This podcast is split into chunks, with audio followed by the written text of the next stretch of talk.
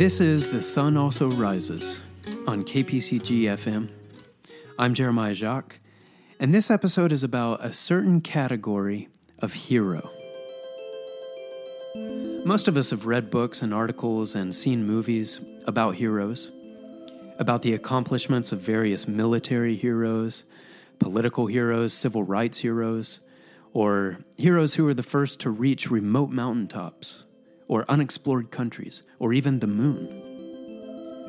But in today's episode, I'd like to discuss some heroes that don't generally make their way into the headlines, or have feature films made about them. And they are librarian heroes. The first story begins in a place that almost sounds like a made-up and fictitious location, and that is Timbuktu. Timbuktu is a city there in the West African nation of Mali, and it stands right at the southern edge of the Sahara Desert. This is a modern story. It took place just in the last few years, but we have to know a little bit about the unique history of Timbuktu before we jump into it. Timbuktu became a major settlement and a hub of activity and culture all the way back in the 12th century, when the cities of Europe were still stumbling their way through the Dark Ages. Timbuktu was a beacon of intellectualism and economic activity. Travelers and traders from all kinds of nations would gather there to exchange ivory and spices and livestock and gold, and also knowledge. Engineers and scientists, writers and thinkers, they would all pass through Timbuktu and discuss all kinds of ideas, and they would very often write these ideas down. And before long, Timbuktu was home to hundreds of thousands of manuscripts and books and other texts. A lot of those were religious texts, but there were also works of poetry and works of algebra and astronomy and law, botany, geography, medicine, history, chemistry, and a wide range of other subjects. The scientists and scribes were breaking new ground in Timbuktu in many fields of study. By the mid-1500s, the city was a reader's paradise. Historians say that during this era, it was the most bibliophilic, or book-loving city on earth. By this time, it had a population of more than 100,000 people. Many of them were Jewish families who had come to Timbuktu from Spain to flee the Catholic Inquisition. And even though most of the population was Muslim, the city welcomed the Jews with open arms. At this time, about a quarter of Timbuktu's population were students. Many of them were from other countries, from other nations in Africa, from Egypt, Jews from Spain, as I mentioned, and even some students from as far away as the Arabian Peninsula. And a great many of them were there for the books. They were there for those manuscripts. They were in Timbuktu to learn from all of those texts and to add to them. Well, over the centuries, the collection of books and other texts grew. And even though Timbuktu suffered Islamic invasions and occupations and some colonial plundering, a great number of the ancient manuscripts survived, and they remained in and around the city all the way into the modern era. One of those was a 254-page volume written in Timbuktu in 1684 about elixirs made from birds and lizards. Another one is a very small book written in the 12th century, and it's written on the dried skin of a fish. In 1988, all of these ancient treasures came onto the radar of the international community, and Timbuktu was designated a United Nations World Heritage Site. Sweeping policies were put into place to preserve and protect the fabled city and all of its libraries and other ancient sites. And it seemed like the survival of all Timbuktu's manuscripts and books was finally guaranteed. But then came Al-Qaeda. In March of 2012, an African branch of Al-Qaeda, joined forces with Tuareg nationals. These Islamists had benefited immensely from the overthrow of Muammar Gaddafi in Libya the year before. Gaddafi's fall prompted a flow of arms across the Sahara, and Al-Qaeda and the Tuaregs were among the beneficiaries of these weapons and of the chaos that was left in Gaddafi's absence. So, armed to the hilt, Al-Qaeda and the other militant Islamists descended upon Timbuktu, and within a month, they overthrew Mali's army. Now, if you've been following the news in the Middle East and North Africa over the last few years, you'll know that the rise of radical Islam has posed a grave challenge to the custodians of the region's ancient sites and heritage. Numerous ancient churches, mosques, and other sites have been pillaged and demolished. Libraries in particular have often been targeted because the Islamists don't see ancient writings as part of their heritage, but instead as idolatry. This view harkens back to the Caliph Umar. He is the Islamist credited with burning down the ancient library of Alexandria, and at the time that he gave the order to torch it, he said, "If the books agree with the Quran, they are superfluous. If they disagree with it, they are heretical." So that same mentality was driving Al-Qaeda in 2012 when they descended upon Timbuktu. And after defeating the military and driving out the government forces and occupying the city, Al-Qaeda imposed Sharia law. They forced women behind veils. They forced the men to grow beards. They replaced Timbuktu radio with uninterrupted recitation of Quranic verse. They wasted no time destroying many of Timbuktu's ancient sites and icons, including some 15th century mausoleums. And the libraries feared that they were next. The terrorists doled out cruel punishment for anyone who resisted them. But that did not stop our first heroic librarian from taking action. His name was Abdelkader Haidara, a native of Timbuktu. Haidara was 47 years old, and he'd been working since the mid-80s, gathering up, protecting, and cataloging all of Timbuktu's ancient texts. When Al-Qaeda took over and began that all-too-familiar process of religious cleansing, which threatened to destroy all those books and texts, Haidara undertook one of the greatest book evacuations in history. Well, it was an enormously complicated operation that had several stages. That's Joshua Hammer speaking to PRI in April of this year. Hammer has carefully studied the details of Haidara's heroics, and he recently wrote a book about them. Haidara called for a secret meeting with the other associates of Timbuktu's library system. And the first stage of their operation was to get the books out of the city's libraries and to hide them where the terrorists would not be likely to find them. Haidara's team had to do this under the cloak of darkness. The first stage was taking them in the middle of the night by flashlight out of these libraries, stashing them inside private houses where they remained for several months. This was an immense operation because there were just so many books. There were hundreds of thousands of them that needed to be hidden. So Haidara's team bought hundreds of wooden trunks and metal containers. They also repurposed lots of old oil barrels so that they could function as book containers. Then they formed into a small army of packers who worked silently throughout many long nights.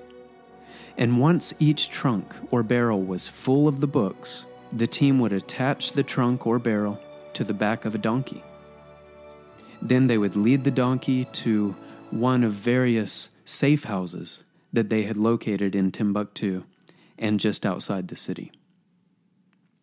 By conducting these midnight operations, Haidara and those working with him were risking everything.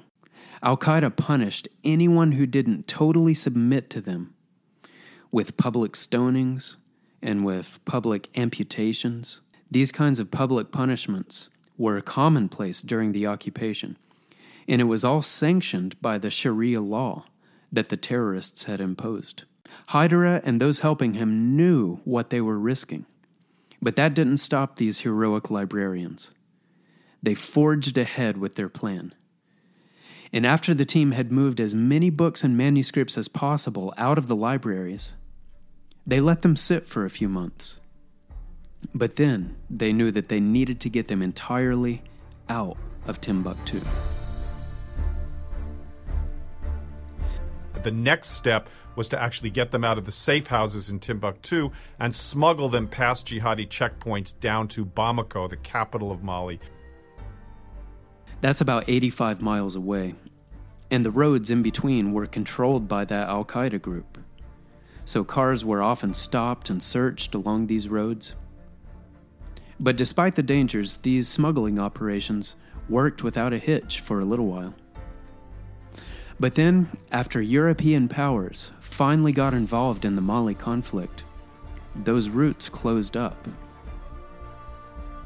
The third and final stage came when the French military invaded, and the whole north became a war zone. You could no longer travel on the roads. At that point, he had to switch gears entirely. This new gear, as Hammer phrased it, required Haidara's operation to transition from land to water. They took to the Niger River. They loaded up small boats with their precious cargo, and they made their way up those 85 miles or more of river to finally bring them to Bamako. By the time it was over, Haidara's team had been able to save all but 4,000 manuscripts. Those 4,000 were left behind in a library that had been occupied early on by the jihadists and turned into a military barracks. And they had been coexisting with these volumes and doing their military training and not bothering with them, strangely enough. And then in the last days, as the French were about to seize Timbuktu, in a spasm of vengeance, they grabbed everything they could find, made a big pyre and doused it with gasoline and set them on fire, destroyed everything, reduced them to ashes. So those 4,000 were destroyed. But thanks to Haidara and his team, more than 375,000 of Timbuktu's ancient books and manuscripts were saved.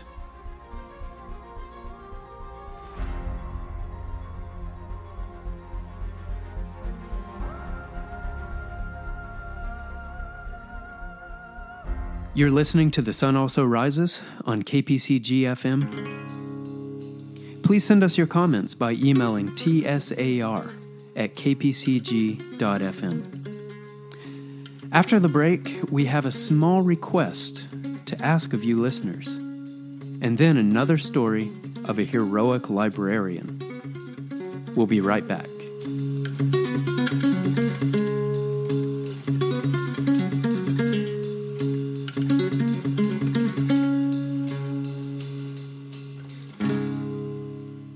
Welcome back to The Sun Also Rises on KPCG-FM.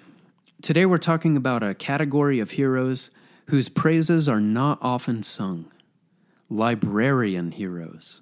Before we launch into the next story, I'd like to ask for your help with a future episode of the program. We need your advice. Do you have a snippet of advice that you think would be valuable for other people to hear about? Something practical and interesting that will make people's lives a little more efficient or a little bit more abundant or happier. Please email us. The address is tsar@kpcg.fm. So please send us a morsel or two of advice that you think will be helpful for other people to hear.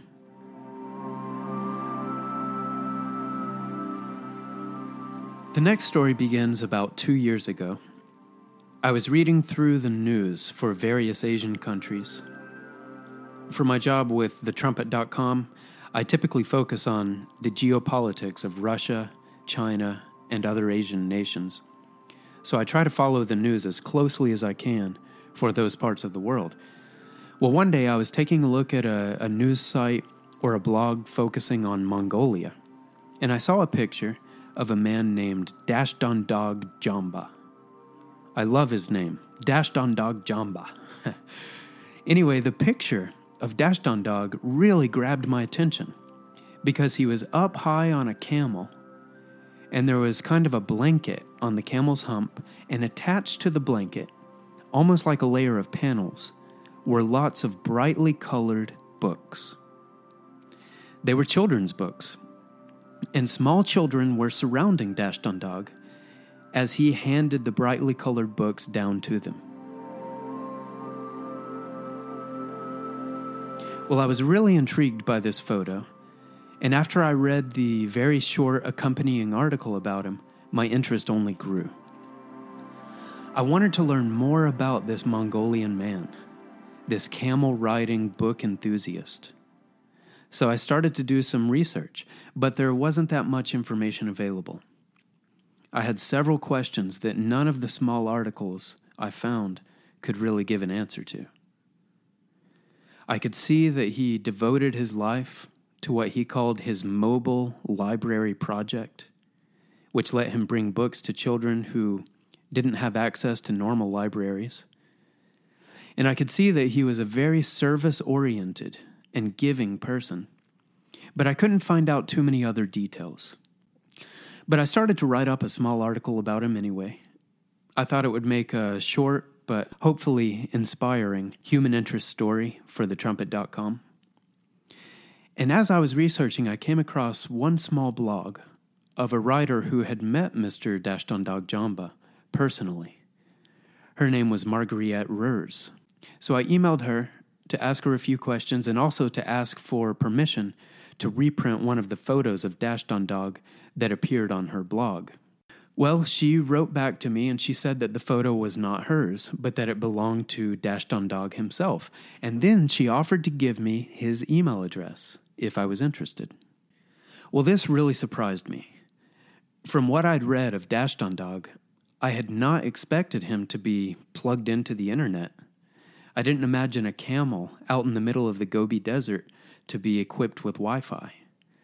And I didn't think that he would even speak English. But I gave it a shot. I wrote him an email requesting permission to reprint his photo and also asking if he would be willing to be interviewed for the article. I sent that email at 5:13 p.m. on August 17th, back in 2014. And I didn't really know what to expect, but from my previous experience trying to get in contact with certain people in remote countries, my hopes were not too high. But at 9:48 that night, I received a reply. Dear Jeremiah, thank you for your letter. I give you a permit to publish the photo you mentioned. Should you be interested in it, I am ready to send you some stories and books of mine. For your information, I will be on a 10-day countryside tour from August 21st, 2014. So I will be unable to contact you during that time. Yours truly, Dashdondog Jamba. Well, I was overjoyed to have received this prompt reply, and also at his offer to send me some books. So I wrote back quickly, and I sent him my mailing address, and I also offered to pay him for the books. I was hoping the reply email would reach him before he embarked on that 10-day tour through the Mongolian desert. But a few days went by, and I didn't receive any email from him, so I thought that it would have to wait until he returned from that trip. But about a week later, while he was out on the Mongolian steppe, I received a large package in the mail, and it was full of beautiful children's books. Up until this time, I had thought that Dashdondog was only a librarian, just focused on distributing books to those isolated children. But the books were all written by him, so he was also an author. The package included a note that said there was no need for payment. He was happy to give his books freely to anyone who is interested in them. There was one called Stone Legends.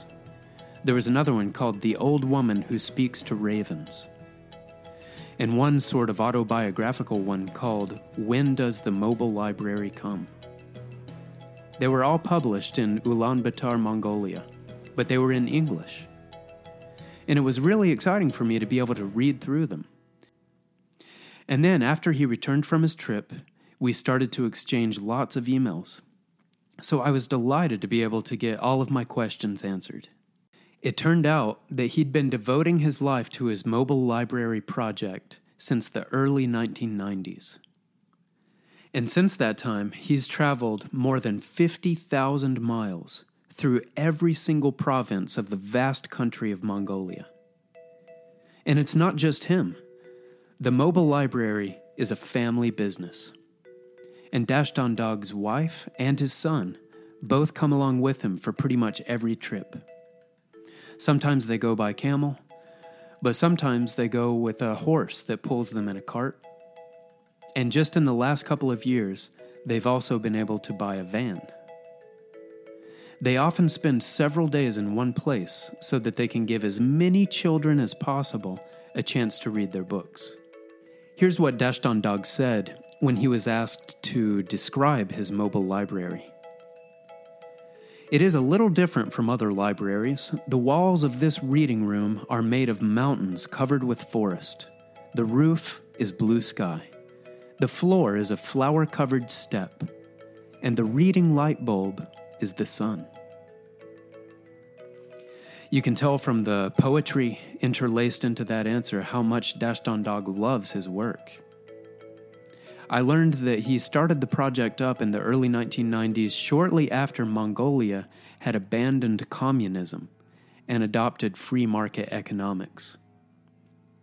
At that time, life in Mongolia changed, mostly for the better. But organizations focused on children's literature had fared badly. They were viewed as profitless in a country whose people didn't have very much disposable income. So there were no private investors who wanted to take them over. Most of the children's libraries at this time were converted into banks. Dashdondog fought to try to keep some of those libraries alive, but it was to no avail. They all went under. That was when he decided that if the children had no place to go get books, he would get the books to the children. Ever since, he's been writing children's books, translating foreign youth literature into Mongolian, and bringing books to children who would otherwise never read them. Several of his original books have earned the Best Book of Mongolia Award. Some of his stories have been put to song, and one was even made into a movie.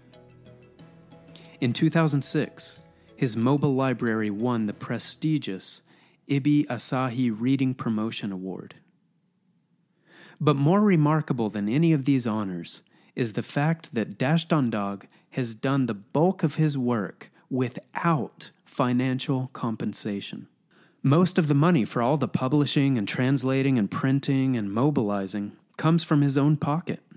It comes from profits he earns from selling his original books.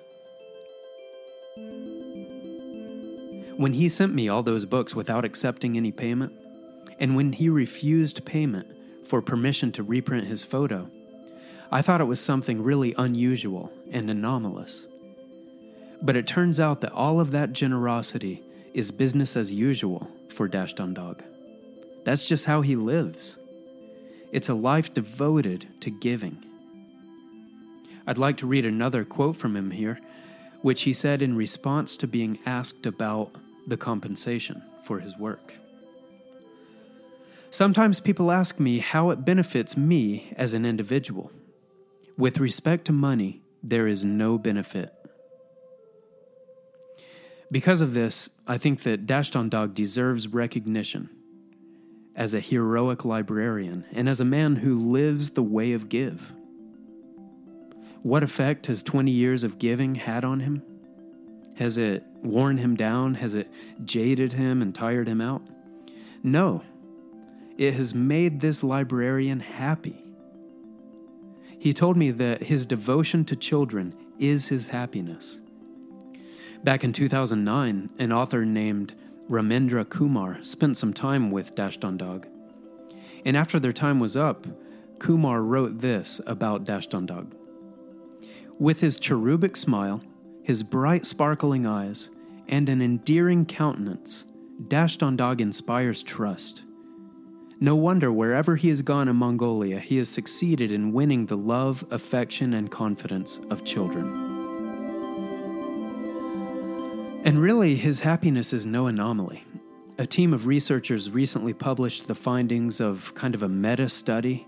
They analyzed data from 40 different scientific studies and found undeniable proof that people who give to others by volunteering have significantly lower levels of depression and far higher levels of what they called life satisfaction.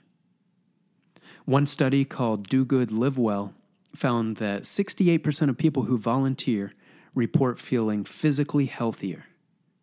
73% experience lower levels of stress, and 89% enjoy an improved sense of well-being. These studies, and Dashdondog's generosity-generated joy, confirm a fundamental truth about human beings. This is a truth that is recorded in Acts 20, verse 35, which says, "It is more blessed to give than to receive." And then Proverbs 11, verse 25 says, "A generous person will prosper. Whoever refreshes others will be refreshed." So a person who gives becomes refreshed and happier. And that's a universal aspect of the human condition, but it's one that most of us fail to recognize because it's kind of counterintuitive. Naturally, we think that we'll be happiest if we receive and if we take, but the opposite is actually true. Well, if you'd like to see a photo of Dashdondog on his camel and read more about him, please go to thetrumpet.com. And if you scroll down to the featured section, you'll see our article there called The Camelback Library. And next time you're in a library, I hope you'll remember Dashdondog Jamba and his mobile library project. And I hope you'll remember Abdelkader Haidara and his team, because these people are heroic librarians whose stories can give us some inspiration. I'm Jeremiah Jacques, and we're coming to the end of The Sun Also Rises on KPCG-FM. You can hear us at 101.3 on the FM dial here in Edmond, Oklahoma. And the live stream is available anywhere in the world if you just type kpcg.fm into your internet browser. We really appreciate you listening today, and we hope that you'll send us your comments and feedback. Just email tsar@kpcg.fm. I'd like to thank the KPCG Operations Manager, Dwight Falk, and the production assistant, Abraham Blondeau. And I'll leave you with some words from the British author, Neil Gaiman. Google can bring you back 100,000 answers, but a librarian can bring you back the right one. Thank you again, and please tune in next Thursday for another episode of The Sun Also Rises.